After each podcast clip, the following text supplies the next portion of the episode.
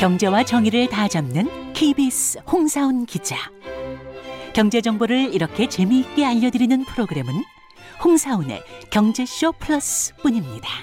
네, 주말에는 경제를 잘 모르는 분들도 쉽게 듣고 이해하실 수 있도록 이 재미까지 덧붙인 홍사훈의 경제쇼 플러스 시작하겠습니다. 저는 경제와 정의를 다 잡는 홍반장 KBS 기자 홍사훈입니다.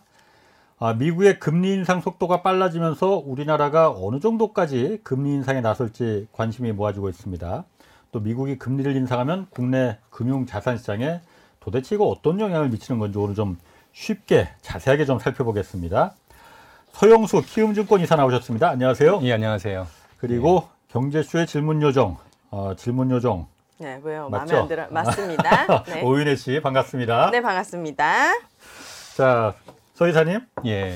오늘 일단 먼저 그 경제쇼 플러스는 쉽게 쉽게 어, 예. 제가 이해를 어, 해야지 넘어갈 어. 수 있습니다. 저희 같은 무식이들이 쉽게 쉽게 아하 그렇구만 하고 이 고개를 끄덕일 수 있도록 좀 설명을 좀 해주시기 바랍니다.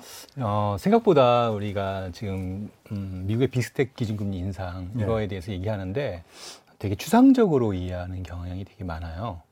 도대체 이게 미, 국의 기준금리가 인상되는 게 예. 우리에게 어떤 영향을 미치는지 예, 그냥 대충은 알고 있는데 네. 정확히 알고 있는 분이 생각보다 적어요. 바로 그거, 예. 바로 그걸 좀 말씀해 달라는 예, 거거든요. 그 얘기를 좀 설명을 어. 좀 네. 드릴게요. 네. 그래서 어, 최대한도로 쉽게 얘기하려고 하는데 네. 어, 그래도 뭐 어, 말씀하시면 네, 미국이 금리. 인상을 하면 우리나라도 금리가 인상되고 주식이 떨어지고 그렇죠. 대출 받 대출을 받기 어려워지니까 부동산 시장도 침체가 되고 네. 여기까지는 제가 아는 겁니다. 어. 아니 그러니까 미국이 올리면은 우리는 왜 꼭 올려야 돼요?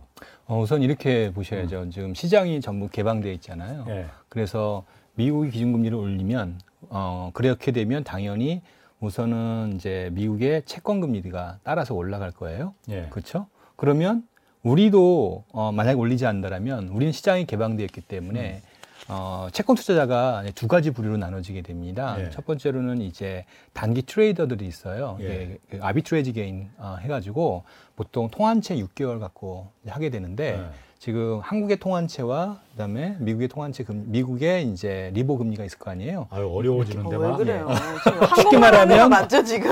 예. 어, 빨리 걸어주세요. 쉽게 말- 쉽게 통환채가 말하면- 뭡니까? 통환채? 통화 안정 채권인데요. 아. 뭐 어렵게 잊어버리시고 네. 중요한 거는 단기 네. 이제 운용 어, 자산이 있을 거예요. 네. 채권 자산이 있을 텐데 네. 어, 미국- 단타 매매.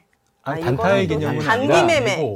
그러니까 우리 예금 있잖아요. 네. 쉽게 말하면 네. 단기 6개월짜리 예금이 있어요. 단기. 그럼 예금과 예금 간에 네. 이제 음, 금리? 예, 금리 차가 그렇지. 있으면 네. 이 금리 차를 아비트레이지를 네, 예, 아비트레이지. 할 수가 있어요. 예, 아. 그 재정 차이라고 하는데 네. 예를 들어서 미국이 뭐 예를 들어서 5%고요. 음. 어, 그다음에 한국이 1%의 금리라면 네. 4%의 차이가 나잖아요. 네. 그러면 당연히 5%의 투자를 하잖아요. 예. 이걸 수합 어, 환율을 수합시켜 가지고 예. 이렇게 투자를 하는 경향이 굉장히 많아요. 예. 그래서 보통은 단기 투자가 한, 한, 삼, 한 절반 정도, 장기 투자가 한 절반 정도 이렇게 됩니다. 네. 장기 투자라는 얘기는 뭐냐면 수합이 하는 게 아니라 그냥 순수하게 채권을 투자하는 형태인데요. 네. 네. 어쨌든 중요한 거는 양국 간 금리 차가 발생하게 되면 음. 아무래도 가- 금리 차를 보고 투자를 많이 할 거예요. 예. 더 높은 쪽으로. 예. 네. 그러면 돈이 당연히 미국이 금리를 올리게 되면은 한국에 이 투자했던 외국인들이 떠나서 음, 이제 미국으로. 미국으로 돌아가는 거겠죠. 그러지 예. 못하게 이자, 하려고. 이자 더 많이 준다는데 당연히 음. 돈이 따라가겠죠. 그렇죠. 어, 요거는 이제 채권 투자자이고요. 예. 그다음에 또 이제 한 단계 더 넘어가서 우리가 이제 해치 하는 우리가 이제 해지. 예, 해지 펀드들 있잖아요. 네. 예.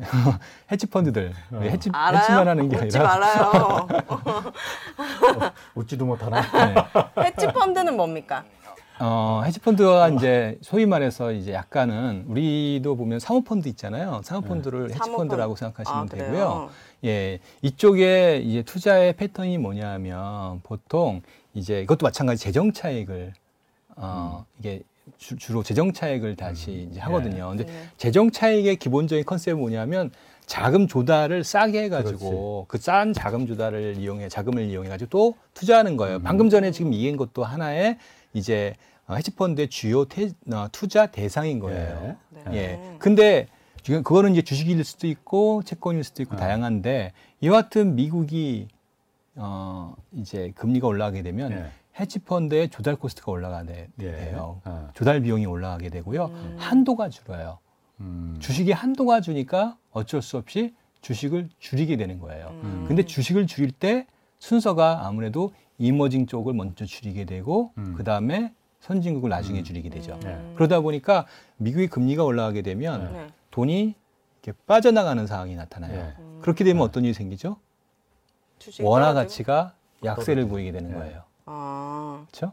원화 가치가 떨어진다는 거는 따- 환율이 올라간다는 겁니다. 그렇지. 달러 가치가 올라가고 굉장히 올라가는 거죠. 음. 어, 그러니까 아까 말씀드렸듯이 어, 국내에 있는 외국인 투자자들이 해외 네. 투자자들이 이렇게 이제 주식이나 채권을 팔고 나가는 거죠. 음. 그러면 당연히 달러가 어, 가치가 오를 거 아니에요. 네. 네. 예. 달러가 그리- 얼마 정도 됐을 때 우리나라가 좀 경제 상황이 안정적이라고 볼 수 있는 겁니까? 중요한 거는 어느 정도가 중요한 게 아니라 이게 안정적으로 말씀하신 것처럼 크게 변동이 없이 음. 꾸준히 이렇게 어. 안정적으로 가게 가는 게 중요해요. 지금은 높은 편입니까? 이게 1200. 1,100원대에서 지금 1,270원까지 올라갔으니까 환율 무섭게 올라가고. 예, 단기적으로는 지금 연말 연초 기준은 한8% 정도가 올라갔어요. 네. 상당히 많이 음. 올라간 거고요. 네. 어, 이게 왜 중요하냐면은 그렇게 되면 어떤 일이 생길까요? 우리의 원화 가치가 약세가 나타났잖아요. 그렇죠. 네. 예. 그러면 우리가 원화 가치 약세면 수출 기업만 어, 기업 입장에서 본다라면 수출을 잘할 수 있으면 좋다고 생각하는데 네.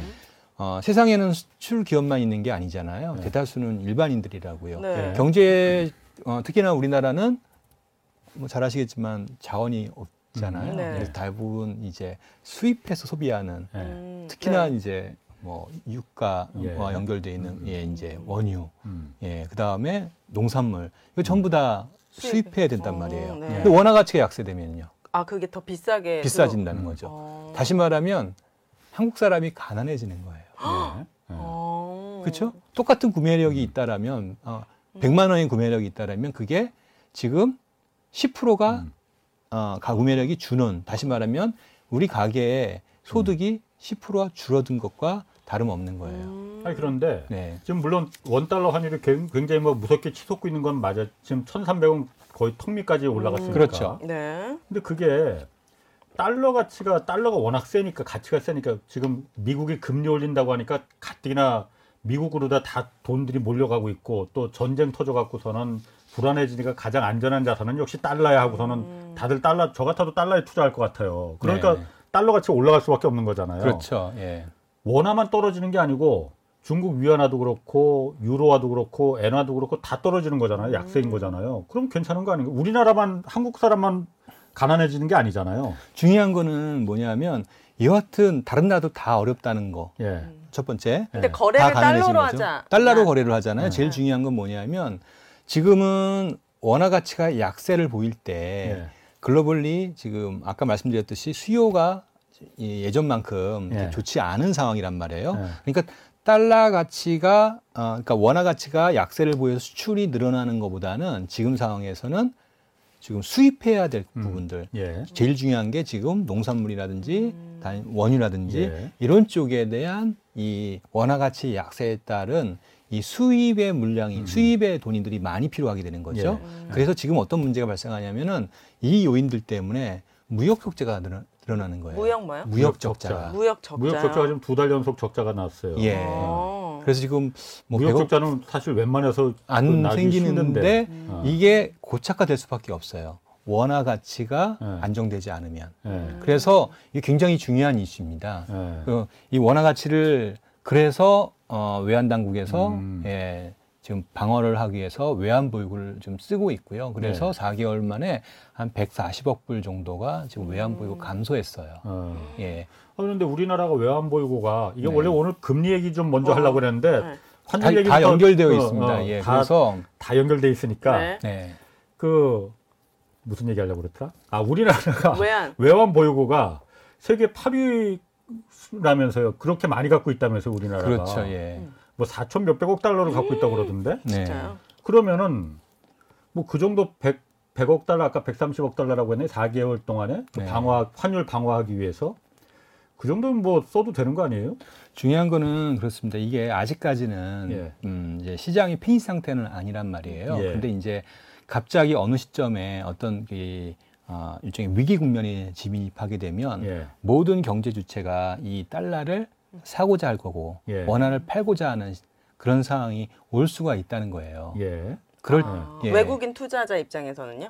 외국인 우리나라도? 아니 그러니까 이 자 어차피 달러도 하나의 자산이기 때문에 네. 어떤 이벤트가 생기면 특히나 우리나라의 원화는 음. 이 기축 통화가 아니잖아요. 국제 네. 통화가 네. 아니란 말이에요. 네. 그래서 외환 시장에서 어떤 이벤트가 생겼을 때 네. 이게 어, 순식간에 거래가 위축되거나 중단되거나 예. 이럴 수가 있어요. 네. 예. 아까 이 말씀드린 바와 같이 이제 뭐 여러 가지 이벤트가 생기면 네. 다 달러를 사고자 하- 하고 어. 달 원화를 달러를 팔려고 하는 사람들은 없을 때 네. 이럴 때 문제가 어. 생기게 되겠죠. 예, 예. 이럴 때 외환 보유고가 아 이제 이용이 돼, 이제 반- 굉장히 중요하겠죠. 예. 그렇죠? 근데 이 시장이 갑자기 한꺼번에 팔때 예.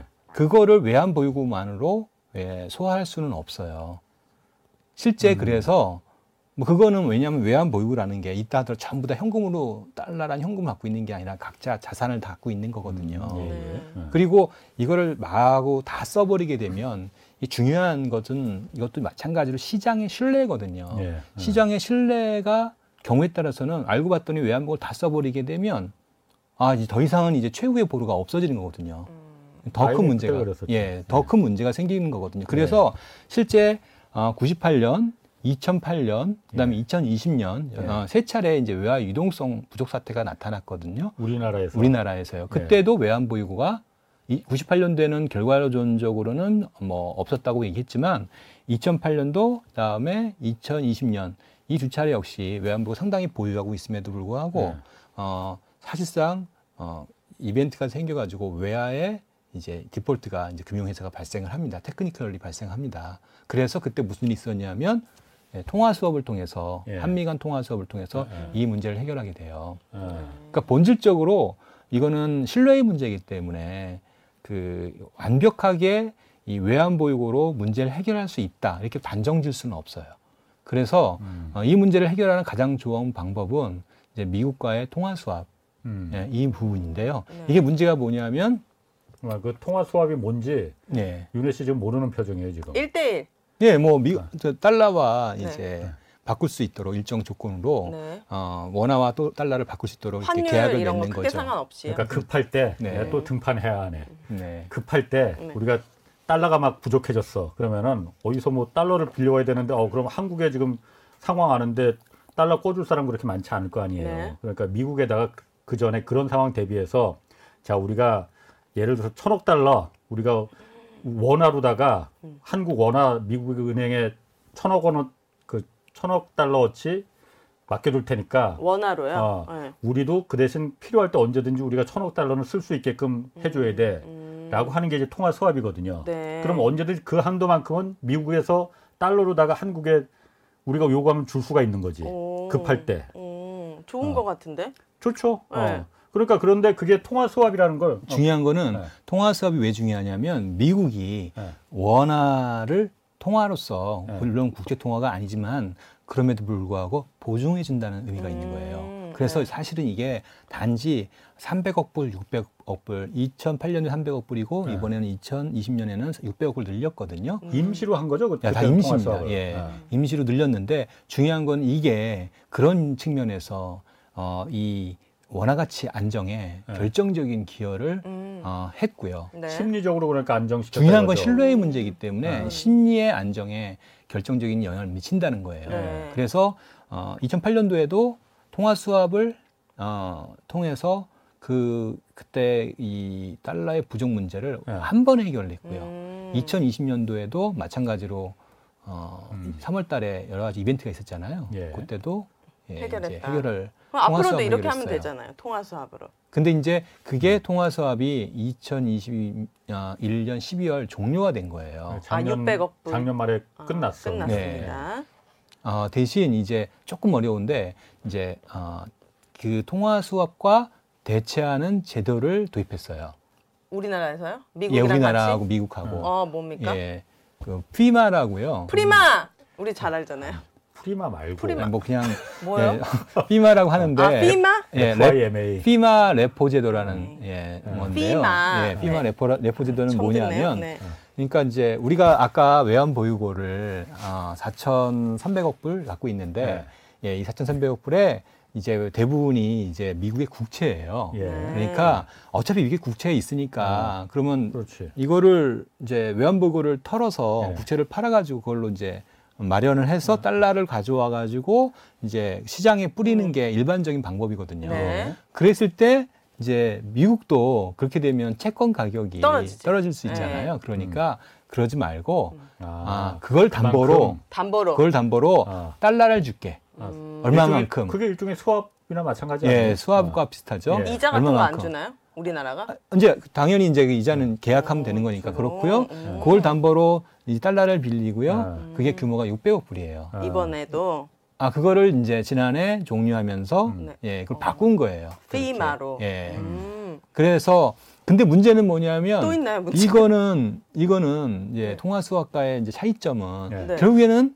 외환 보유고 갖고 하는 거거든요. 음. 그 외환 보유고 갖고는 본질적인 신뢰를 네. 가질 수가 없다는 거예요. 이게 어. 그래서 그 아, 말씀드렸지만 외환 보유가 많이 있어도 예. 예, 결국에는 이런 여러 가지 crisis가 생기거나 이벤트가 생기면 그걸로는 막을 수가 없거든요, 현실적으로. 모든 사람들이 한꺼번에 다 달러를 사는 거기 때문에 그 달러를 사는 어. 주체가 우리는 생각하기에 외국인만 생각하는데 아, 이제는 달라진 게 외국인들이 달러를 더 많이 산단 말이에요. 음. 왜? 투자하기 위해서. 투자 때문에. 음. 예. 예. 아니 면 근본적으로 제가 그 궁금증이 생기는데 네. 그런 그 이벤트가 네. crisis가 위기가 생길 그 외환 보유고를 이 정도 4,400억 달러를 우리가 갖고 있는데도 불구하고 방어하지 못할 만한 그러기에는 위기가 생길, 생길 가능성이 있는 거예요? 그러기에는 우리 시장이 너무 많이 개방되어 있어요. 다른 나라에 비해서. 아, 예. 그래서 다른 나라와 동일한 기준으로 예. 예, 볼 수는 없는 거. 그래서 IMF라는 데서 외환 보유를 더 많이 보유하라고 예. 요구하는 이유가 예. 여기에 있어요. 아. 위험하다는 거예요? 위험하다는 뜻이 아니라 네. 기본적으로 예. 시, 장의 특성이 그렇다는 거예요. 예. 음, 예. 많이 그- 개방. 영향을 그거를 많이 이해- 받는다. 예, 외부로부터. 그거를 이해해야 그런데 돼요. 그런- 그래서 예. 예, 결국엔 2020년에도 그랬고 예, 2008년에도 이런 문제가 발생하는 거예요. 음. 예. 그렇게 어쩌다가 그 예, 예를 들어서 100년에 한 번, 뭐 50년에 한 번 있을 그 이벤트를 위해서 10년에 한 번씩 어, 발생하는데 아니, 그거를 어, 알았어. 10년에 한 번. 10년에 예. 한 번이면 그리고 그 10년에 한번 어. 발생하는데 그 어. 위기는 예. 뭐 통화 수합을 체결했으니까 그 문제가 해결되었지. 예. 해결하지 않았으면 그거는 또다시 IMF 위기 같은 위기가 올 수 있었거든요. 음. 예. 그러니까 그건 그렇게 단순하게 얘기할 수 없는 사안이에요. 굉장히 중요한 이슈입니다. 그거는요. 그럼 어, 뭘 해야 된다는 거예요? 그, 그, 그렇게 영향을 안 받으려면은 우리가 할 수 그래서 필요한 게 통화 수합이었던 거예요. 예. 수합이고. 그래서 통화 수합을 요구한 거고, 근데 이제 통화 수합을 이제 미국 입장에서는 어떻게 되냐면 예. 어, 아주 우방 국가인 다섯 개 국가만 예. 무제한 통화 수합을 지금 하고 있는 거고요. 예. 어디입니까? EU, EU, 예, 유럽 연합, 예, 그다음 에 일본. 일본, 일본. 예, 스위스, 영국, 네. 그다음에 또 하나가 뭐죠? 중국? 아니요, 중국 아닐 것 같아요. 캐나다. 어, 캐나다. 네, 캐나다. 어, 여기에 개. 우리나라는 안 들어가는군요. 예, 우리나라 안 들어갑니다. 예. 미국에서 미국에 한국 돈이 필요할 이유는 없거든. 왜냐하면 그 상시 통화 수합을 체결할 때는 네. 파운드화나 엔화나 이런 미국에서도 긴급하게 좀 수요가 있을 만한 네. 그런 국제적인 어느 정도 통용이 되는 화폐를 필요로 하는 거지. 네. 한국 원화에 사실 우리나 그렇게 애지중지하지 미국 사람들이야 뭐 애- 원화가 그러니까 무슨 아주. 우방국인 경우를 예. 제외하고는 통화 수합의 기본 기준은 예. 이제 글로벌 금융시장 안정이 필요할 때 음. 한국만 하는 게 아니라 음. 전체적으로 할때 네. 그때 이제 주로 하지 네. 한국만 하지 않는다는 게 기본 입장인 거예요 미국에. 음.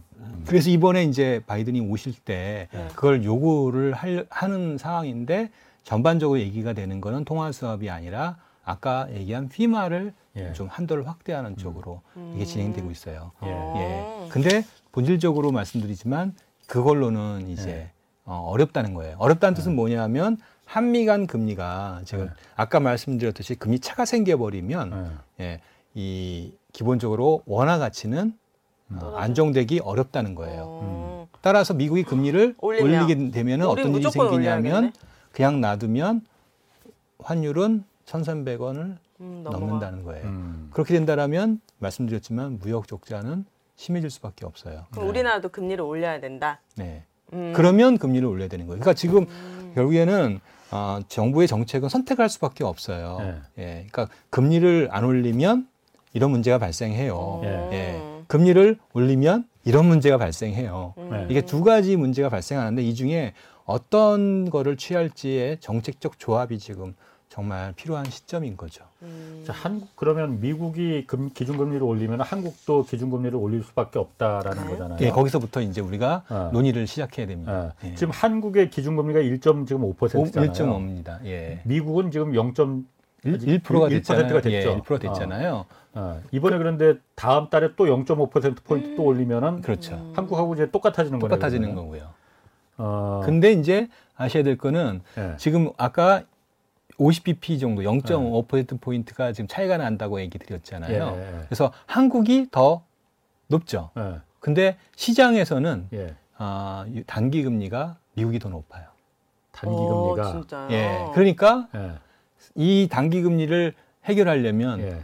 우리가 예를 들어서 지금 금리 갭이 있다고 해서 예, 예. 아 우리는 그러면 안심하고 예. 어, 예를 들어서 지금 1에서 미국이 1점으로 올리면 우리는 예. 1.5, 1.5 똑같잖아요. 그러니까 예. 괜찮겠지라고 생각할 수 있잖아요. 음. 그렇지 않다는 거예요. 더 높여야 된다. 더 더 높여야만 음. 이요 스프레드를 해소시킬 수가 있어요. 음. 미국은 금리를 높였을 때 인플레이션을 잡고 있는 겁니까? 아이 그거는 이제 또 왜 올리는 거예요, 미국은? 미국은 미국대로 이제 아까 지금 방금 지적한 대로 인플레이션이 너무 심하니까 그 문제를 해결하려고 그, 물가가 엄청 올랐던데 금리 올려도 미국 물가가 이게 어, 잡히고 있는 이- 겁니까? 이렇게 보시면 됩니다. 지금 이게 좀 이제 뒷북치기긴 하는 건데 네. 어, 원래 인플레이션이 발생하면 어, 시간을 두면은 해결됩니까? 인플레이션은 해결되는 이슈예요. 어, 시간 내비두면 예. 그럼 내비도 주면 안 됩니까? 중요한 거는 근데 그렇게 되면 경기 불황이 오는 거예요. 음. 어, 경기 불황이요. 당연하죠. 당연히 인플레이션이 많이 발생하게 되면은 음. 사람들이 물건을 안 사. 예, 물건을 안 네. 사게 되는 거예요. 음. 그러면은 이걸 어떻게 하냐? 금리를 올려서 먼저 선제적으로 선제적으로 이 사람들이 수요를 줄여서 이 인플레이션 발생 확산되기 전에 음. 예, 이거를 먼저 수요를 줄여서 물가를 안정화시키는 네. 요게 이제 금리 인상의 목적인 거죠. 네. 네. 예. 자, 우리가 그 미국 기준금리 올라가는 거 지금 걱정하는 게 그러면 한국 금리도 따라 올라가니까. 따라간다. 여기서부터 이제 시작해서 그런데 봐야 됩니다. 예. 사실 우리 일반인 미- 한국은행 기준금리 올라가는 거야 사실 일반인들이 뭐 거기서 한국은행에 돈 빌릴 일은 없으니까. 그렇죠. 예. 우리가 걱정하는 거는 기준금리가 올라가면은 일반 시중은행들의 대출금리도 음. 따라 올라가잖아요. 그렇죠. 그럼 제가 그게 궁금하거든요. 예를 들어서 지금 우리가 작년까지 한국 그 기준금리가 0.5%였잖아요. 그렇죠. 근데 지금 1.5% 3배가 됐잖아요. 그렇죠. 음. 그러면은 우리가 대출 금리가 작년에 만약 예를 들어 한 3%였다. 내가 예를 들어서 신한은행에 3%로 빌릴 수 있었어. 그럼 기준금리가 3배 올랐으면은 이것도 9%가 되는 겁니까 그러면은? 그렇게 생각하지 마시고 예. 기, 그러니까 기준금리가 올라가게 되면은 예. 그 올라간 만큼 대출금리가 올라간다고 보시면 돼요. 그 퍼센트 포인트만큼만? 포인트만큼. 아, 예. 이 비율이 아니고 그러니까 예. 3배가 올랐으니까 그게 아니라 3배가 아니고 예, 예. 그만큼 원가가 올라가는 겁니다. 예. 대출의 원가가 음. 올라가는 거니까 예. 그건 그렇게 생각하시면 돼요. 근데 이제 그럼 예를 들어서 3% 예를 들어서 대출금리가 시중은행에서 대출금리가 3%였으면은 예. 어 0.5에서 1%한 1%만 더 올라간다. 더 올라가는 거죠. 아. 예, 그렇게 보는 거죠. 그렇군요. 예. 네. 그렇게 보시면 되고요. 예. 근데 이제 어, 우선 알아야 될 거는 어, 이제 기준금리가 올라간 만큼 그대로 대출금리에 올라간다고 반영을 하게 되면 예. 그러면 아까 지금 방금 전에 얘기하셨잖아요. 어, 3%가 예. 1% 오르면 4% 올라가는 거잖아요. 네. 그러면 그렇죠. 3%가 4% 되면은 33%가 이자가 늘어나는 거잖아요. 네. 그렇죠? 어, 어. 네. 그리고 그렇게 되니까 또 굉장히 많아지네. 그 하나 더 있습니다. 예. 하나 더. 대출 금리가 올라가는 과정에서 지금 예. 부채가 늘었잖아요. 예. 네. 이전하고 1년 전 대비 33%, 1년 전 대비 부채가 한 10% 늘었잖아요. 예. 음. 그러니까 40% 되는 거죠. 43%가 예. 올라가는 거네. 그것만 늘어나는 게 아니라 이게 금리가 올라가게 되면 은행들이 대출을 줄여요. 네. 대출을 회수시킨다고요. 아, 예. 그러니까 어떨까요? 50% 60% 이렇게 증가하게 되는 거예요. 실제 원금 상환 뭐 이런 것 때문에요? 아니 아까 말 예, 어. 다시 어 이제 대출 이제 금리가 올라가는 게 이슈가 하나 있고요. 네. 그다음에 부채가 늘어나는 게 하나가 있을 네. 거고요. 음. 그 다음에 늘어난 상태에서 어 이거 금리가 올라가니까 은행 입장에서는 예. 위험하다 생각할 거 아니에요. 네. 대출을 줄여. 줄이려고 할 거예요. 그러면 원금을 상환을 요구한다니까요. 어. 네. 예. 예. 음, 그러면은 원리금 상환 부담이 커지죠. 4, 50%가 생기는 음, 거죠. 근데 네. 갑자기 원리금 부담 상환은 월, 내가 지금 아, 내 소득에 요만큼을 내가 음. 소비를 하고 요만큼은 원리금 갚겠다라고 다 예산을 짜놨는데 네. 갑자기 예, 50%의 이자를 내라고 하면 낼 수 있나요? 없죠. 음. 파산인 거죠. 어. 예. 이런 문제가 발생하는 거예요. 이게 본질적인 첫 번째 이슈예요, 이게. 그1% 그러면- 오르면 거의 50% 오를 수도 있는 거군요. 지금 상황으로 봤을 그렇죠. 때는. 예. 1% 포인트가 오르면 오르면 어. 예 이게 네. 이게 만만치가 않은 이슈입니다. 그래서 이거를 어, 줄여야 되는 이슈가 생기는 겁니다. 그래서 2008년에 미국의 금융위기가 발생을 했는데 네. 미국의 금융위기가 발생할 때 똑같습니다.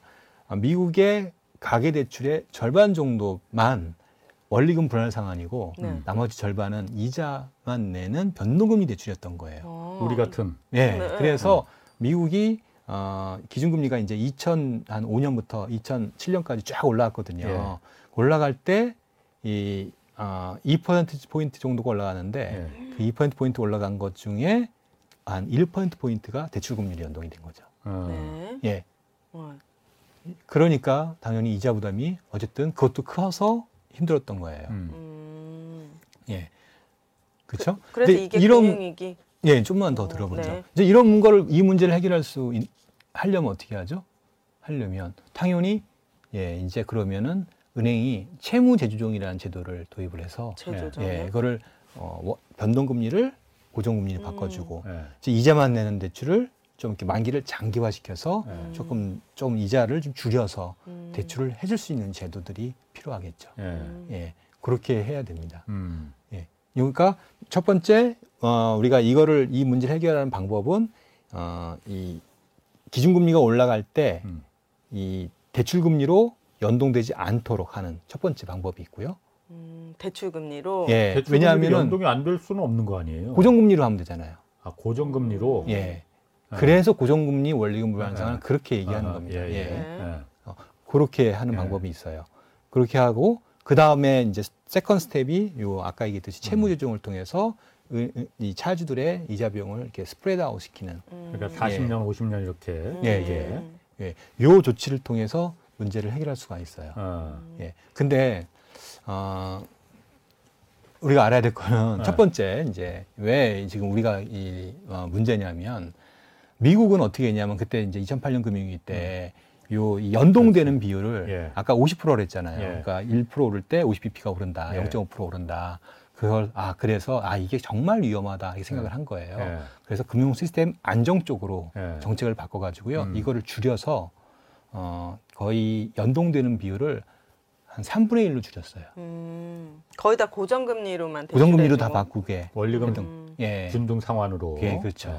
그렇게 어, 해줬던 거예요. 예. 예. 그러니까 이자만 내면은 위험하다 이거. 예, 그래서 거의 대부분 다 월, 월- 예, 원리금 분할 상환으로 다 예. 바꾸고 예. 원리금 분할 상환을 바꿔야만 고정금리 가능한 거예요. 예. 예. 음. 그러니까 이렇게 바꾸니까 그 리스크가 많이 줄어들었던 음, 음, 음. 거고요. 예. 그래서 2019년도에 금리가 올랐을 때도 문제가 하나도 안 생겼고요. 어. 이번에도 문제가 별로 생기지 않았어요. 예. 문제가. 예. 예, 2020년 이제 코로나 위기 때도 사실 굉장히 샥이었는데도 음. 금융 위기 발생하지 않았던 게 미국에서. 예, 요게 이제 첫 번째 우리가 봐야 아, 될 그래요. 예, 이슈예요. 우리는 그다음에- 좀 그렇지 않은데. 우리는 근데 거꾸로 변동금리. 변동금리 대출 비중을 늘렸어요. 또. 네. 예, 그러다 보니까 지금 그게 이제 우리가 갖고 있는 위험 어. 위험 요소이에요. 예. 지금도 대출자들의 상당수가 원금은 나중에 거치로 갚고 이자만 갚는 분들이 많잖아요. 그래서 그게 비율이 70% 정도 돼요. 그래서 그러다 보니까 음. 어, 100bp가 올라가게 되면 어, 대출 금리가 70bp 정도가 올라가게 돼요. 예. 그러니까 지금 어, consensus가 뭐냐면 연말까지 미국이 기준금리를 2.75까지 올리는 거잖아요. 그러면 2.75 올릴 때 우리도 2.75까지 올린다고 가정하게 되면 네. 125bp 정도가 올라가게 되는데 네. 그렇게 되면 지금 아까 얘기했듯이 지금 현재 잔액 대출 금리가 3.한3 정도 되니까 네. 이게 4.34 정도 나와요. 그렇게 아. 계산하면은 대출을 회수하지 않는다고 하더라도 이자 비용은 연말 기준으로 50%가 된 거예요. 그렇네. 예. 그러면 이런 지침들을 고정금리든 이거를 그 연 길게 해주는 거는 정부의 지침으로 할 수 있는 겁니까? 은행들이 자발적으로 할 수 있는 겁니까? 은행들이 얼마든지 자발적으로 할 수 있어요. 근데 그러려면 뭐가 필요하냐면 이제 첫 번째로는 충분한 충당금, 충분한 자본. 아, 은행이 예. 음. 마지막으로 또 이제 여기에 이슈가 있어요. 뭐냐면 어 아까 우리가 기준금리를 올리게 되면 대출금리 오른다 고 그랬잖아요. 네. 근데 한 가지 잊은 게 있습니다. 뭐냐면 예금금리도 올라요. 음, 그렇지. 네. 예. 어, 그렇죠. 그래서 예금금리가 만약에 안 올린다면 안 오른다면 예. 그러면 음. 기준금리를 미국이 올린다 하더라도 대출금리를 안 올려도 되는 거예요. 만약 그러니까 우리가 예금 금리를 안 올린다면은 예. 그러니까 은행들이 예. 예금금리를 안 올려도 되는 상황이 되는 거예요. 예.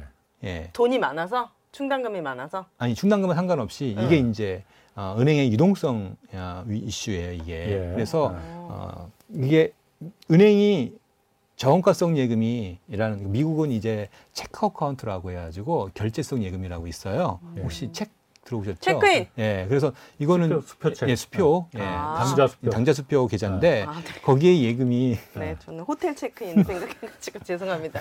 Check account. 예, check account인데요. 네. 예. 어. 그 예금이 있는데 그거는 네. 이자가 0이에요. 예. 어, 네. 그리고 그 예금을 가입을 하면요. 어, 1,500불을 체이스 기준으로는 1,500불을 가입하고 저 잔고를 단 하루라도 네. 유지하지 음. 않으면 15불을 수수료를 내야 돼요. 오, 네. 예. 네. 그러니까 그러니까 어쩔 수 없이 예금들이 쫙 음. 있는 거예요. 예. 그러다 보니까 금리가 올라가도 예금 금리가 안 올라가는 거예요. 음. 미국은요? 미국은요. 아, 어차피 네. 그 체크 수표책을 쓰기 위해서는 상당분의 그 저축이 은행에 들어가 있다 이거죠. 그렇죠. 다 예금이 들어가 있는 거예요. 우리처럼 돈 예금 이자 받으려고 돈 넣는 사람 없다는 거예요. 아, 예. 그래요. 어. 그러니까 미국의 경우에는 그거 그게 이제 2008년도로 돌아가면 미국도 그렇지 않았어요. 예. 예, 미국도 그렇지 않아서 어, 미국도 기준금리가 올라갈 때 예금금리가 상당히 빠른 속도로 올라갔어요. 예. 그러다 보니까 어쩔 수 없이 대출금리를 올릴 수밖에 없고 예. 나가서 예금리가 빨리 올라가니까 어떤 일을 했냐면 CDO, CDS를 건드리게 된 거예요. 위험 자산을 음. 투자를 은행들이 많이 했어. 미국 얘기입니다. 2008년도에. 예. 예. 그게 이제 터지면서 금융위기가 온 거거든요. 왜 예금금리랑 대출금리는 똑같이 움직여야 합니까? 그게 이제 중요한 게 뭐냐면 네. 아까 얘기 드렸듯이 이렇게 예금 금리를 안 주는 이런 예금들 있잖아요. 네. 여기 요 예금, 요게 지급 결제 예금이라고 하는데 음. 요 예금들이 어, 가만히 있다라고 하면 뭐 정기예금 금리만 올려주면 되는 거 아니에요. 네. 예, 기준금리 올라갈 때 네. 그러면 예금 정기 이 돈을 안, 이자를 안 내는 예금이 절반 있다고 하면은 음. 예를 들어서 저 기준금리가 100이 올라가면은 예금금리는 50만 올리면 되는 거죠. 음. 네. 예, 이게 이제 어. 예, 일반적인 아, 상황이에요. 예금에도 이자를 은행 입장에선 줘야 되니까 대출 금리에서 이자를 받아야 되는 아니 건가? 그- 그렇죠. 그러니까 조달, 은행은 자금을 중개하는 곳이니까 네. 조달 코스트가 많이 올라가면 그대로 대출금리 전가시키는 마진을 먹는 회사예요. 네. 그러니까 중요한 거는 우리가 자꾸, 자꾸 대출금리만 보지 마시고 예금 금리가 어느 정도 되는지 어떻게 변화하는지가 중요해요. 예금 금리가 올라가면 예. 대출 금리 똑같이 올라가. 똑같이 올라가는 거예요. 어. 그래서 요 예금이 얼마나 안정적으로 은행이 확보할 수 있냐 이게 네. 굉장히 중요한 이슈예요. 근데 이거를 아마 처음 듣는 그러니까. 것 같은데 네. 사실은 이게 더 중요한 이슈예요. 그럼 예금을 많이 하라는 거예요? 그게 아니라? 요게 금융 안정의 핵심이에요. 그래서 음. 2008년 금융위기 이후에 대다수의 나라들이 금융소비자보호법 음. 예, 들어보셨죠? 예, 자금 금소법, 세탁법 예. 이런 음. 것들을 도입을 해가지고 예.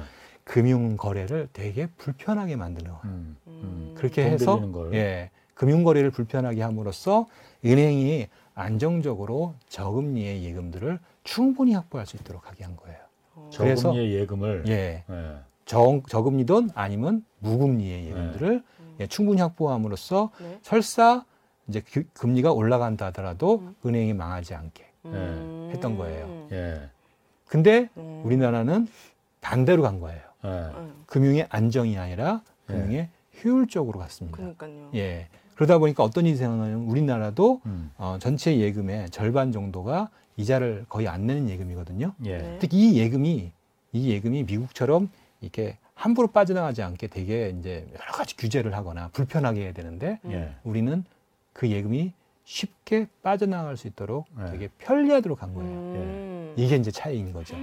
그렇군요. 근데 이제 그 동안에는 저금리 시대였기 때문에 굳이 음. 정기예금이나 다른 투자를 할 데가 없었던 거예요. 네. 근데 이제 금리가 올라가게 되면 어떻게 되죠? 예. 하, 막 하겠죠. 저축하고. 정기예금 예금하고. 금리가 굉장히 비싸지잖아요. 네. 예. 그러니까 돈이 이게 빠져나가는 상황이 초래되는 거예요. 음. 저원가성 예금이. 음. 그래서 그거에 고원가로 바뀌게 되죠. 그래서 어 2008년도에 어땠냐면 미국 저 한국입니다. 예. 한국이 어, 기준금리를 2% 포인트가 이제 예. 올렸거든요. 그래서 예. 어, 2015년부터 2018년까지 2005년부터 2008년까지 예. 대략 2% 포인트 정도가 기준금리가 올라갔는데 예. 조달 금리가 2%가 증가합니다. 그대로.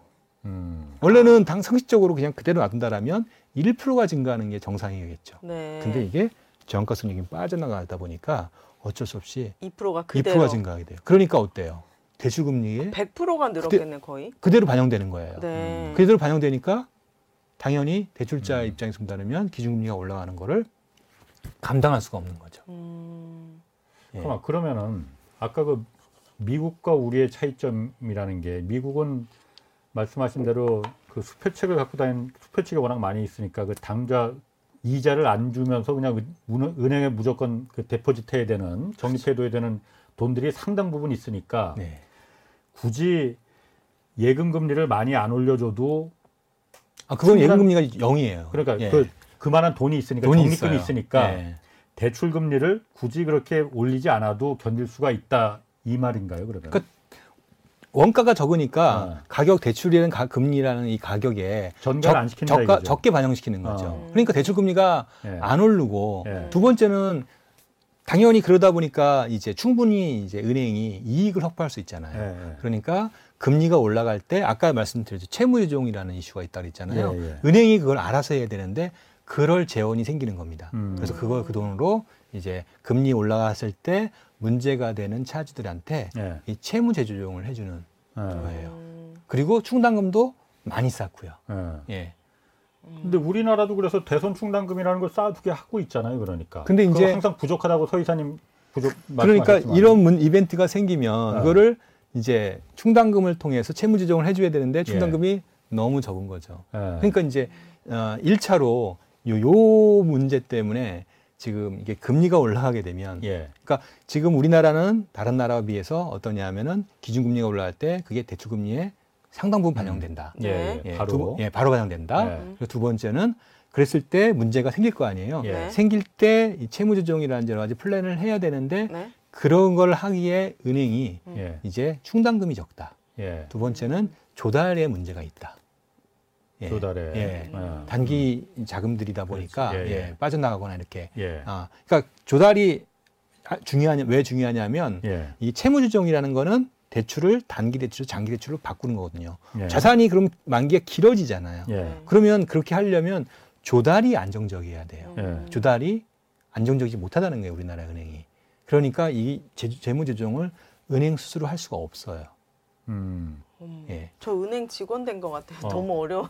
예, 너무 어렵죠. 그러면은 아니 어렵기는 어려운데 사실 좀 무서운 얘기예요. 어. 지금 금리가 올라가는 게 이제 시작이잖아요.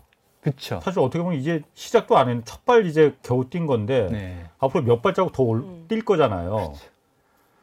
그래서 무서운 거예요, 이게. 예. 예. 그러니까 아까 예전 이랬듯이 대출 이자가 뭐 50%가 증가하는 이벤트가 생길 수가 첫 번째 있다. 예. 두 번째는 그것을 대응할 수 있는 정책 수단이 예. 그러니까 금, 금융회사 입장에서 예. 방법이 없다. 음. 예, 요게 이제 두 번째 문제예요. 음. 음. 그래서 어 이제 이게 기준금리 인상이 그래서 무서운 거고 그럼 이거 해결하려면 어떻게 해야 합니까?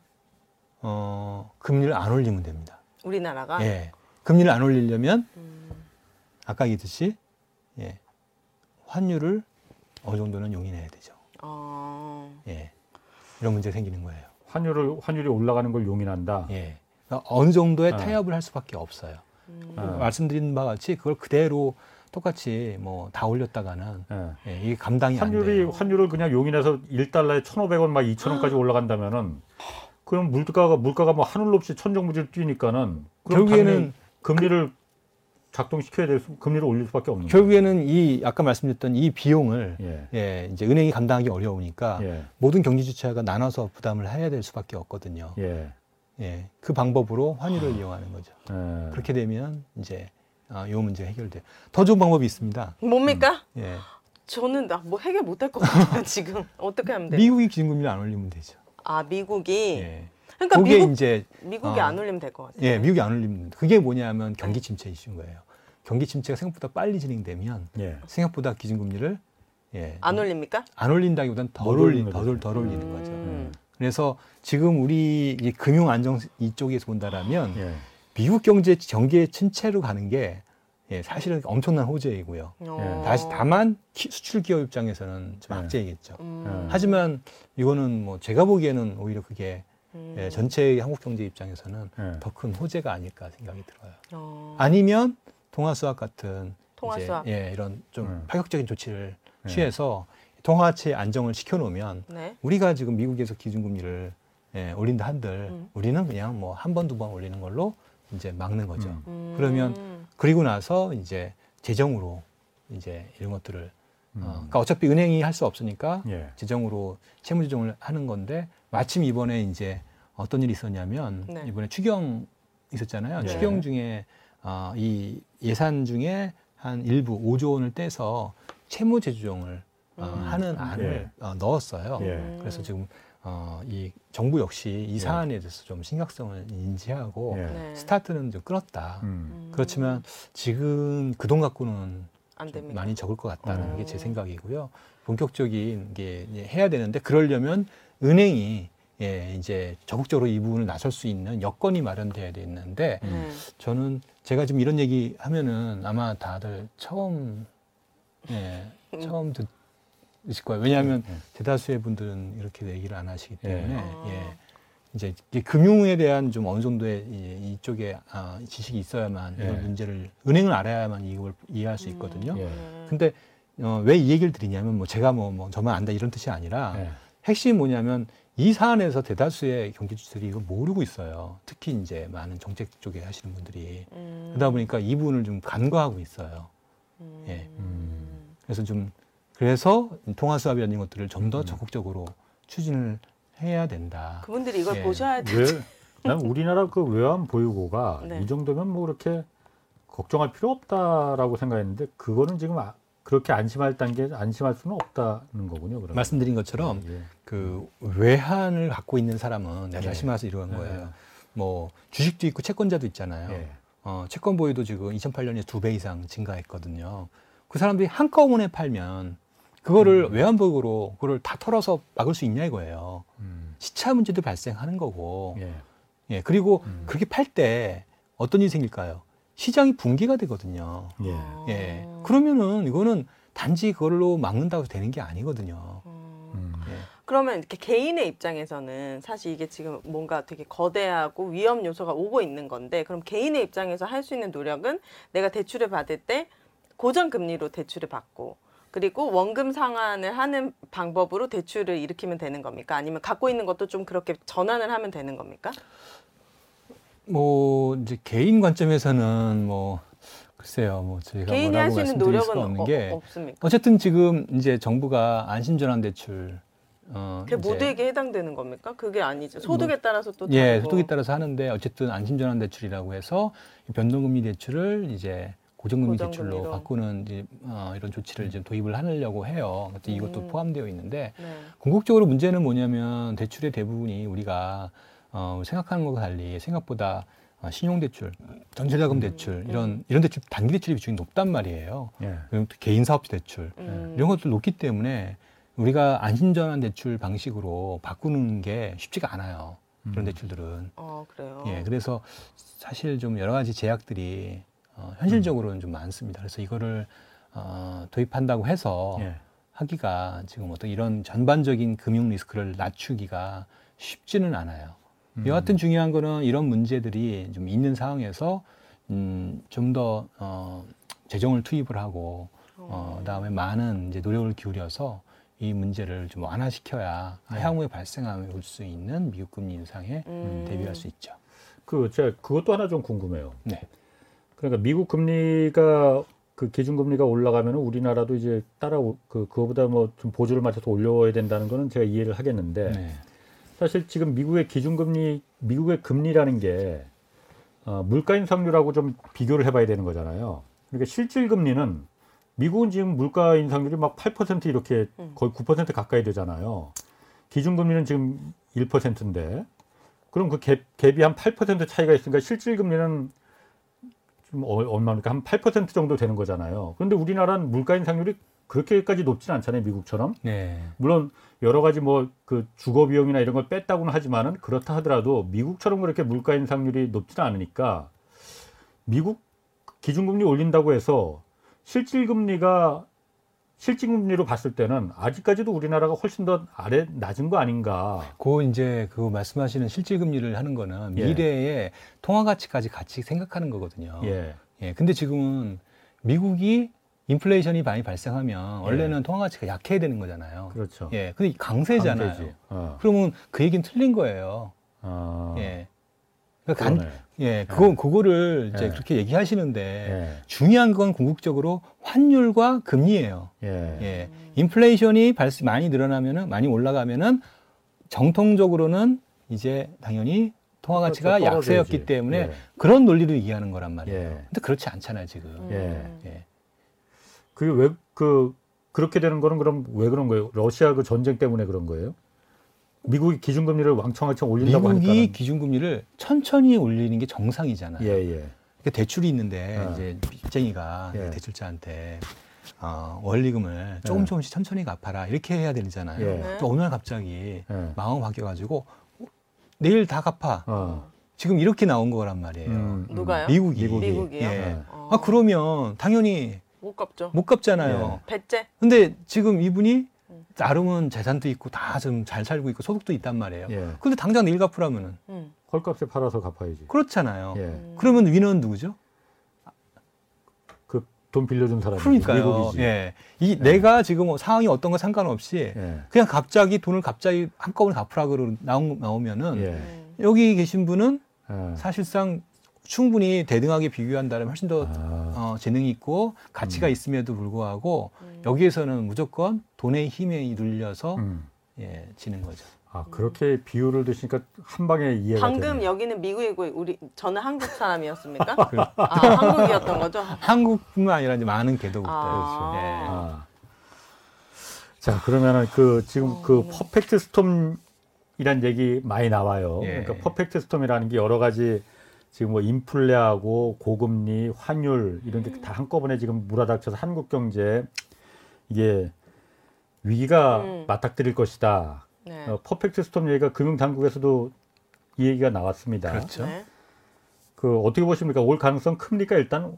그러니까 지금 아. 이 퍼펙트 스톰의 스토리가 지금 이 얘기예요. 그렇지. 예, 지금 이걸 얘기한 거고 예. 경로가 이렇다라는 걸 말씀을 언제쯤 옵니까? 결국엔 아까 말씀드렸듯이 이제 금리를 미국이 올- 올리게 네. 되면은 음. 아, 다음번 올렸을 때쯤에 오는 겁니까? 그게 이제 어 시장은 항상 예. 예, 그 먼저 선반영. 반, 응하거든요 네.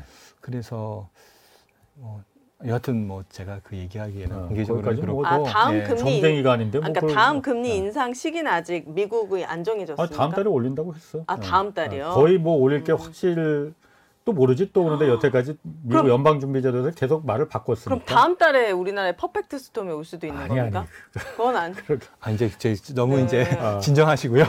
이제 여하튼 저희가 이제 리스크 요인들을 이렇게 예. 설명을 좀 드렸어요. 그래서 이것들을 네. 이제 어떻게 하면 막을 수 있을 건가. 그래서 네. 이제 이제 정부가 어떻게 나왔냐면 그래서 이제 음. 충당금을 이제 어 이제 은행들 불러서 어다 대규모로 쌓게 이제 금감원장이 이제 진행을 한 거고요. 예. 네. 그래서 이제 상반기까지 이제 충당금을 더 쌓기로 해서 아마 저는 뭐 상당히 많이 예. 예, 은행들이? 은행들 쌓을 것으로 보여지고요. 네. 예. 지금부터 싸우면 괜찮은 거예요? 이미 늦은 건 아닙니까?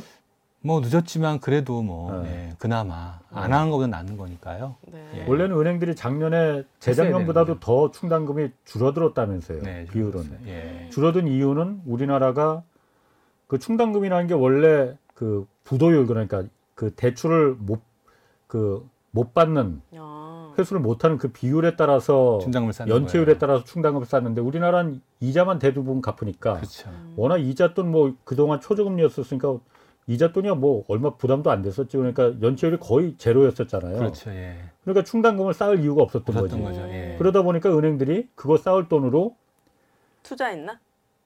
아니 우리 사주 싸서 주가 올리고 어. 직원들 임직원들 보너스 잔치하고 아. 배당 잔치하고 다 이거에 다 써버렸다는 거잖아요. 음. 사실 그런데 그 부분은 그게 맞죠. 제가 뭐 얘기하기 그 그렇고요. 부분은 금융당국이 예. 여태까지 뭐 했느냐 이거예요. 저는 그 부분이 정말로 그 도대체 저 사람들은 금융당국들이 그런 거 음. 감시하라고 있었던 사람들 아니냐.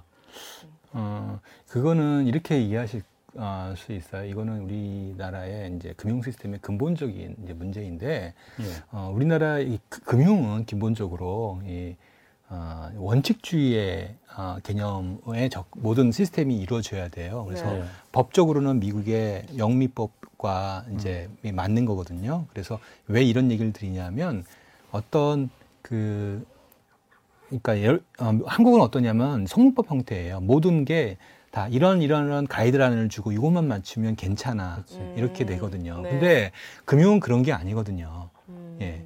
왜냐하면 그 가이드라인을 피해서 얼마든지 음. 어, 또 이제 네. 위험하게 할 수 있는 방법이 다 있죠. 고안되는 게 음. 현실이거든요. 네.